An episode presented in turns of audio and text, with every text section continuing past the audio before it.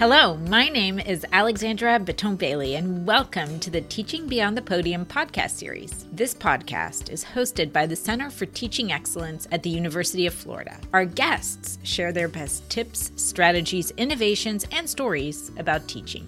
Anthony Auletta is a lecturer in the Department of Entomology and Nematology, and he has loved bugs since he was in elementary school. As an undergraduate student, he was able to do research on Australian huntsman spiders, which opened a brand new passion for him, research. In graduate school, he started teaching and discovered not only was he good at it, but he really enjoyed it. The trick for Anthony thus became to find a place where he could do all three. And that is how he landed at UF running undergraduate research courses. Ever since I fell in love with teaching and decided that I wanted to pursue a teaching-focused career, I was looking for meaningful ways to combine that love of teaching with all the things I love about research. You know, that sense of curiosity, that drive to discover something new. And cures are a really great way for me to bridge my research interests and my passion for teaching. So CURE is an acronym. It stands for Course-Based Undergraduate Research Experience. And it's not a terribly new idea. The idea is to incorporate a meaningful research experience into the framework of a course.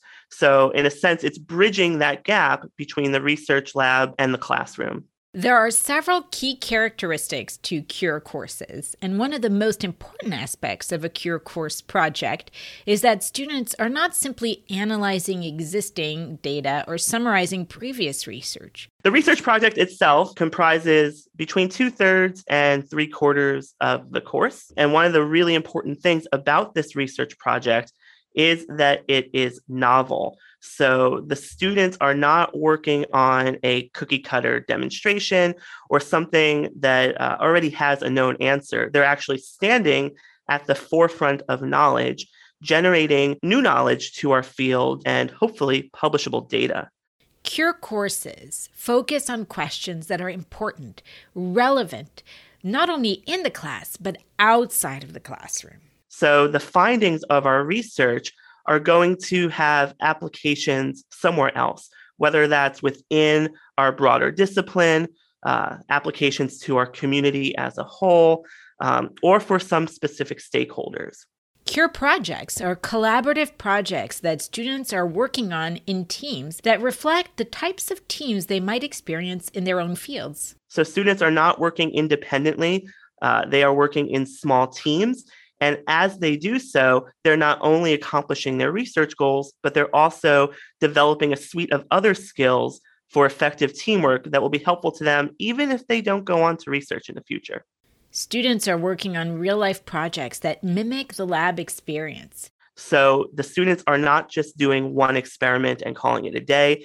They are constantly revising their work, troubleshooting as needed, just like they would in a traditional research lab. So these elements come together and make CUREs special and unique, separating them from other types of courses that may incorporate research or lab-like elements. CURE courses can follow a variety of patterns. But a common thread is that CURE courses function much like what researchers in the respective fields might do and experience. This makes them unique in every field of study. There's really no one way to teach a CURE, and the way you structure your CURE is probably going to depend heavily on how research in your particular discipline works. I'm based in a biological science, and the way that I might structure a research-based course in that field is probably going to be different than the way someone might structure a CURE in, say, a humanities field or business or engineering. Anthony believes in the significance of the CURE experience, as these courses have a huge impact on student learning. In CURE courses, students develop both content knowledge and skills that will help them in any work environment in their futures. So undergraduate research is a high-impact educational practice. There's just so much that students stand to gain by engaging in guided research during their undergraduate degree. And that's not just in terms of increased content knowledge or technical skills, but it also helps build critical thinking skills. It helps students practice effective communication. It can lead to increased self-confidence. It can help them get more clarity about their career options and foster a greater interest in their discipline. And of course, it's also practically useful when students are applying for graduate school or careers down the line. It's a really, really great achievement to have on your resume or CV.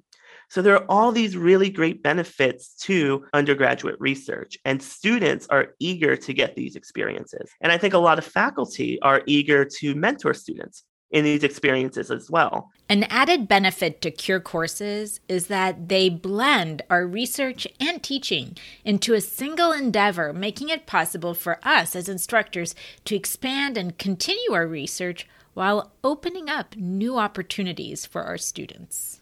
The problem is that we as faculty are generally very busy, and we don't have necessarily the time and resources to accommodate large groups of students who want to do research with us. Most faculty may only have space, time, or money for 1 to 3 students at a time, but there are many more students than that are looking for a research experience. And so something like a CURE that incorporates that research experience into a structured course can really help address that issue, because now you have a situation where you can have, let's say, 30 students working collaboratively on a research project together under the mentorship of several faculty. And that's just more students than can be accommodated in any one lab in a traditional one-on-one research assistantship. Not every student is able to identify and engage in a research internship. So CURE courses make it possible for all students to participate in that kind of work. You know, there are certain barriers that students may face when they're looking for a more traditional one-on-one research mentorship experience. Sometimes we take it for granted, but students may not be able to participate in an extracurricular activity because they have jobs to go to or other obligations on their time. There may also be a lack of self-confidence at play, where students may feel intimidated about approaching a potential research mentor about working in their lab. At times, there may also be certain social or cultural barriers, or just a lack of exposure to what research opportunities are out there. So having the research experience as part of a course that students can take to help fulfill their degree requirements really addresses a lot of these issues. The benefits are not just there for our students. In fact, there are multiple benefits to us as faculty, because by offering up CURE courses, we free up more time to focus on research. And from the faculty perspective, there's a lot to gain as well. I think a lot of us as faculty are in this position where we love our research, we love what we do, but we also love our teaching. And finding a meaningful way to connect the two is not always easy. For a lot of faculty, these are separate silos. I have my teaching program and I have my research program. But through a CURE, you can link those two programs together in a way that benefits not just the students, but also benefits you as well. Because the students, in doing the research project, they're generating publishable data. And those are data that you can use towards your own publications or that you can use in an upcoming grant proposal. It really helps further your research program as well, while at the same time providing all these really great benefits for the students. CURE courses are able to open up new doors for students who may not have seen some career opportunities as possibilities for themselves before. I've had several students from previous semesters reach out to me to tell me how useful this course was in landing them another research position or getting them into graduate school. And even though most of the course focuses on our actual research project, about 75% of it does. There is that other 25% of the course, which we spend engaged in discussions and other active learning exercises that really get at the heart of what does it mean to be a good scientist. So we have a session where we invite a diverse panel of graduate students to join us and give advice on how to succeed in graduate school and beyond. Students consistently tell me that that's one of the most useful sessions in the entire course. We also have the Science Across Borders project in my CURE course. And this is one that I developed in consultation with people at the University of Florida International Center. Through this project, students are paired with an international researcher, and they conduct an interview with that person about research generally, but specifically strategies for engaging in productive collaborations across international borders. So the benefits of working with scientists from other cultures and countries, some of the challenges, and some of the ways to address those challenges. And although some students are sort of intimidated by that project before it begins, afterwards, I've had students tell me that that was perhaps the most useful experience for them and that they learned a lot by having this opportunity to talk with an established scientist. There can be some challenges to implementing CURE courses. And the most important one of these is that they present a significant time commitment. I think the biggest challenge for many people, and the one that might prevent them from even trying in the first place, is that it is a pretty substantial time commitment. When you're leading a CURE, you're really wearing two separate hats. You're the instructor of a course, but you're also the principal investigator of a research project. That is a lot for any one person to manage, especially if you're teaching other courses that semester, or if you have other obligations for your research or extension programs. And so my advice for people who are interested in developing CUREs is to lean into the collaborative aspects of them. Through the CUREs, we encourage students to work collaboratively, but I would encourage faculty to work collaboratively as well. I myself have a 100% teaching appointment here at UF, so I actually do not have my own active research program. So to teach these CUREs, I partner with faculty in my department who do, and that makes it much more manageable for all of us because now we have one person who can handle the educational aspects of the CUREs, designing the assessments, making sure that the activities we're using are useful for the students, and another person who can manage the details of the research project, essentially a course coordinator and a principal investigator. And I found that that partnership is really useful, not just in making it manageable for everyone in terms of time, but it's also a great way to model for the students the collaborative nature of science. And to that end, we often try to include additional collaborators. So graduate students, postdocs, experienced undergraduate researchers who can join us as part of the class to help students along the way as they're working on their research project.